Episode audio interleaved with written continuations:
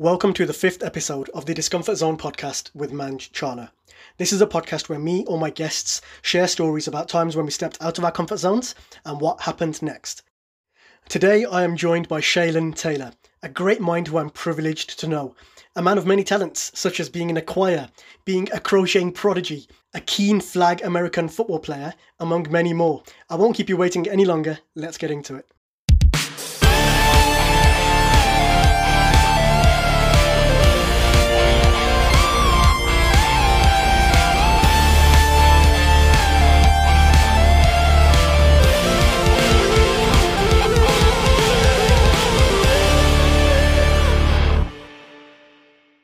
Welcome, Shay, to the podcast. Thanks for being here with me. So myself and Shay go back to 2012, where we met each other on the Jaguar Land Rover apprenticeship when we first started. I've always been a big fan of Shay's, as I know that he's always trying new stuff. I know he wears several different hats, but Shay, today the hat which I want to explore, so to speak, is improv comedy. So you're part of the Coventry Improv Group. Can you tell us, for some of us who may not know, what exactly is improv comedy and how did you get involved with it? Okay, so yeah, thanks for having me on the podcast. The improv comedy is it's basically what we do every day. And if you think of the comedy aspect of it, it's kind of like the old 80s show, Whose Line Is It Anyway? Where you've got like an audience and people throw in suggestions of things that you need to either perform or act out or give some sort of monologue about or create a scene. And that's basically where I fit in, and that's what we do and that's what we perform. And it all started off with me actually just sitting reading a book in a coffee shop and being told it was going to close. And then they were like, oh, but there is a show going on later, so you can stay if you want to, if you're going to be here for the show. And I was like, yeah, I get to read my book. Turns out the show was actually really good and I really enjoyed it. And after a couple of weeks watching these guys perform, I was like, yeah, I want to give this a go. So I just approached them and said, you know what, I wouldn't mind giving this a go. It might boost my confidence a little bit. And this was kind of like leading into us at the apprenticeship. I was like, you know what, this could actually work well for me, especially going into a work environment and having that element of confidence, or at least being able to speak more confidently in comparison to the way I was before. So it's definitely a bit of a lucky stroke there, wasn't it? That you just happened to be in the coffee shop at the time that it was closing, and they just happened to tell you there's a show happening here, and you got interested. Oh yeah, 100%. Like, it was just a fluke chance. Otherwise, I would never have known that the show was taking place, And I don't think I'd be where I am today, really. Amazing. The role that kind of serendipity can play. That's fantastic. So improv itself, from the outside in, to me, looks like a very daunting, high pressure almost endeavor. Is that correct? It is, yeah. I mean, like, I'm not going to say it's easy. It's not, but it's certainly a skill to sort of own. And I mean, like I said, people think of improv in these scenarios as very high pressure, but we do it all the time. Every single conversation we have is basically off the top of our head. There's only a few times that we actually recall facts and information that we've known for a long time. So when you have a conversation, it's all improvised, really, and it's using those skills that we have already, but just in a very quick environment, and also in an environment where you're trying to perform. It's not just about the conversation with a friend or a family member, but you've got an audience now, so that's where the pressure really comes in, I guess. You're doing this to entertain other people, and trying not to get it wrong, and I'm using quotation marks with my fingers here because there's nothing wrong with improv. Everything is right. It's all about adapting to what you've been given then. Yeah, it sounds like definitely something which places us right in the discomfort zone. Now, I know that when we spoke previously, you mentioned that you had no formal experience with acting. Is that correct? That's correct. No, I'm an engineer through and through, so it's numbers and patterns for me. No drama or acting experience whatsoever. So this was definitely a brand new thing for me. And that makes it all the more amazing, because I've seen some of your performances and I think they're fantastic. So I know that up your sleeve you're going to have stories about being in the discomfort zone. Maybe you could share one with us and kind of take us through it when you stepped out of your comfort zone, how that felt and how you got through it, basically. Yeah, I think one of the stories that I spoke about on the phone was actually recently from this year. We had an opportunity last year and we got invited to do the International Improv Festival in Edinburgh. And this is for a community of improvisers from all around the world, America, Germany, Austria, Ireland, and numerous others. And so it's a collection of really highly skilled improvisers, and we were offered a slot to perform up there. So it got to the around about maybe a month or a couple of weeks beforehand, and we did like a sort of like tally of who was actually going to be coming to Edinburgh. And it turns out there wasn't so many of our group who were financially able to at the time when it came round to it. So we were like, okay, we've only got a couple of people, and our usual compere or frontman, or frontmen really, because the two of them, they weren't going to be available to come up to Edinburgh. So we sort of dismissed it at the time. We're like, okay, yeah. We were proper like psyched up to go. So we get to a couple of days beforehand, and even on the day, on the travel up, we're like, oh, so who's going to, who knows what the format is? We knew the format we'd sort of played before, but in terms of introducing and doing the ask fors, it was definitely something that we sort of forgot about in a way, because we usually rely so much on the other two compares. And I guess I was like, okay, do you know what? I know the format. And I knew in my head, and I was saying in my head, okay, I know the format. I know what we ask for. I know what things will work in this scenario for our improvised comedy performance. And yeah, so we were just like about moments before we were about to go on stage, and they were like, you're going to do this, right? And I was like, yeah. I could do it. I mean, like, do you want to do it? Like almost palming off a bit, because I was like, oh, this is actually the real thing now. Like we're about to go on stage and there's improvisers who are of high caliber. I'm talking about, there were some members of the original Whose Line Is It Anyway cast who were also in the audience. And I was like, oh, okay, these guys are good. And they're like aspirational people in terms of the improv world. So just to interject, that there is the Discomfort Zone, isn't it? It is, yeah. This is the Discomfort Zone right then. Yeah. It's the idea of doing something in terms of being the front man, to open up our performance in front of people and peers who are renowned worldwide. So yeah, it kind of, but there were my team, they were like, no, you can do this, like, we know you can do it, it's fine, like, you know what you're doing, you've got your ask fors and you've done it before. And it's true, I had done it before, and when I'm in my home venue, I'm more than happy to lead the shows, I lead workshops and all those things, but it's usually in a home venue and we have like regular audience members, so it's not so frightening. But when you're in front of brand new people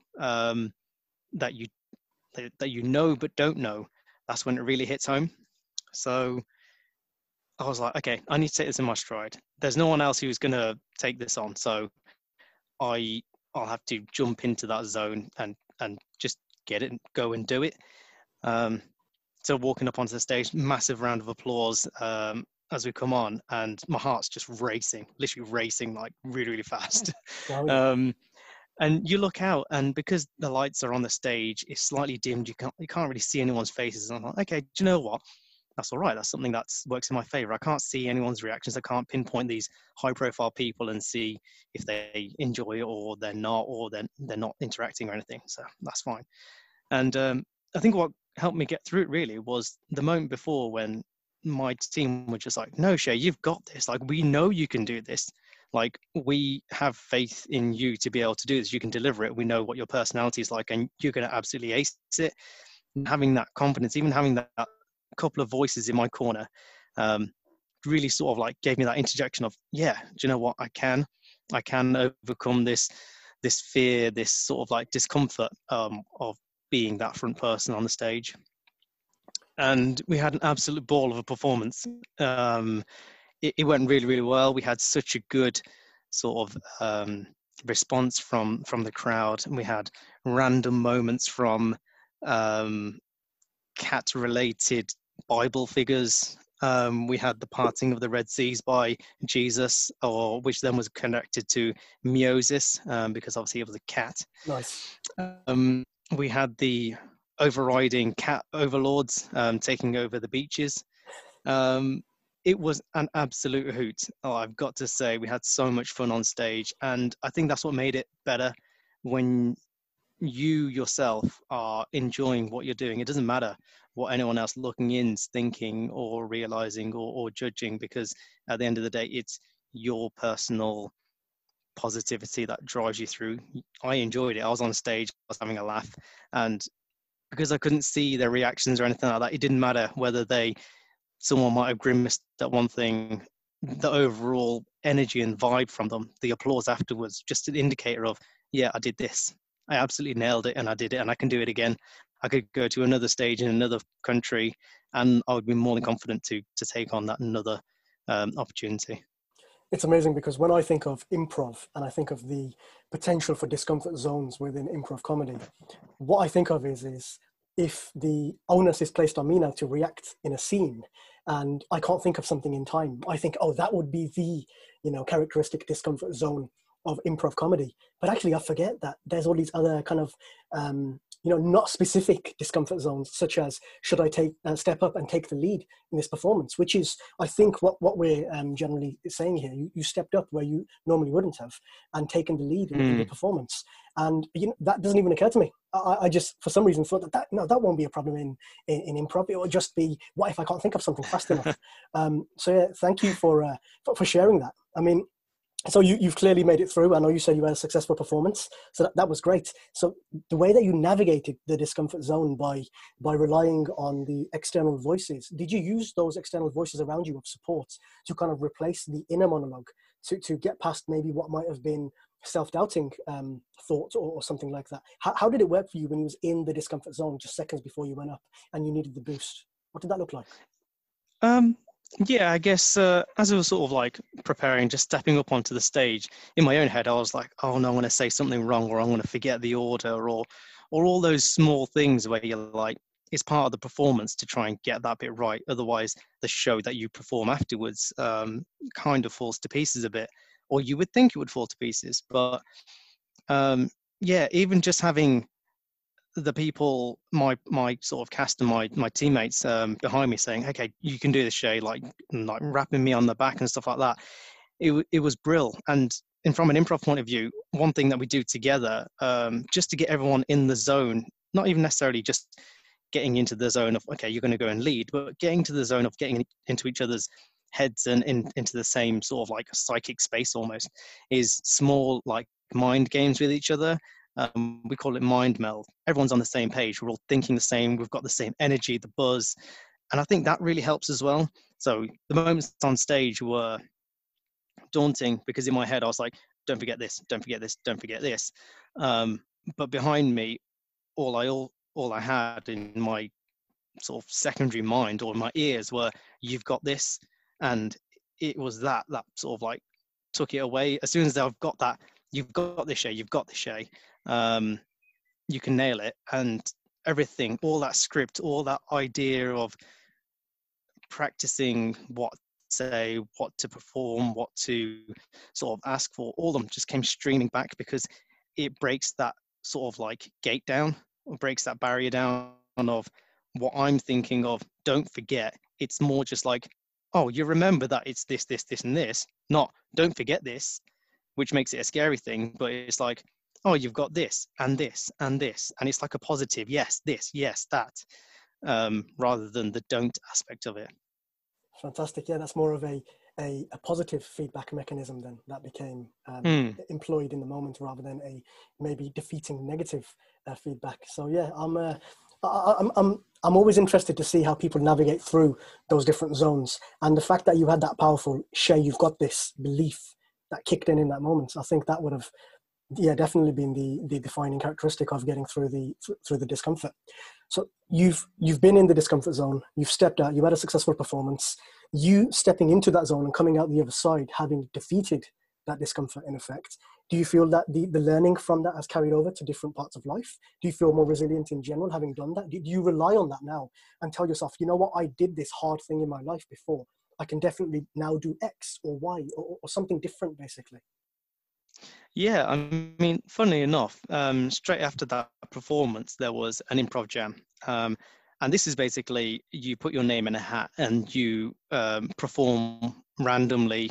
When your name gets picked out, you'll have a game and you'll perform with people randomly that are also picked out with you. So most of the improvisers who were in that audience that evening, we all went to this jam.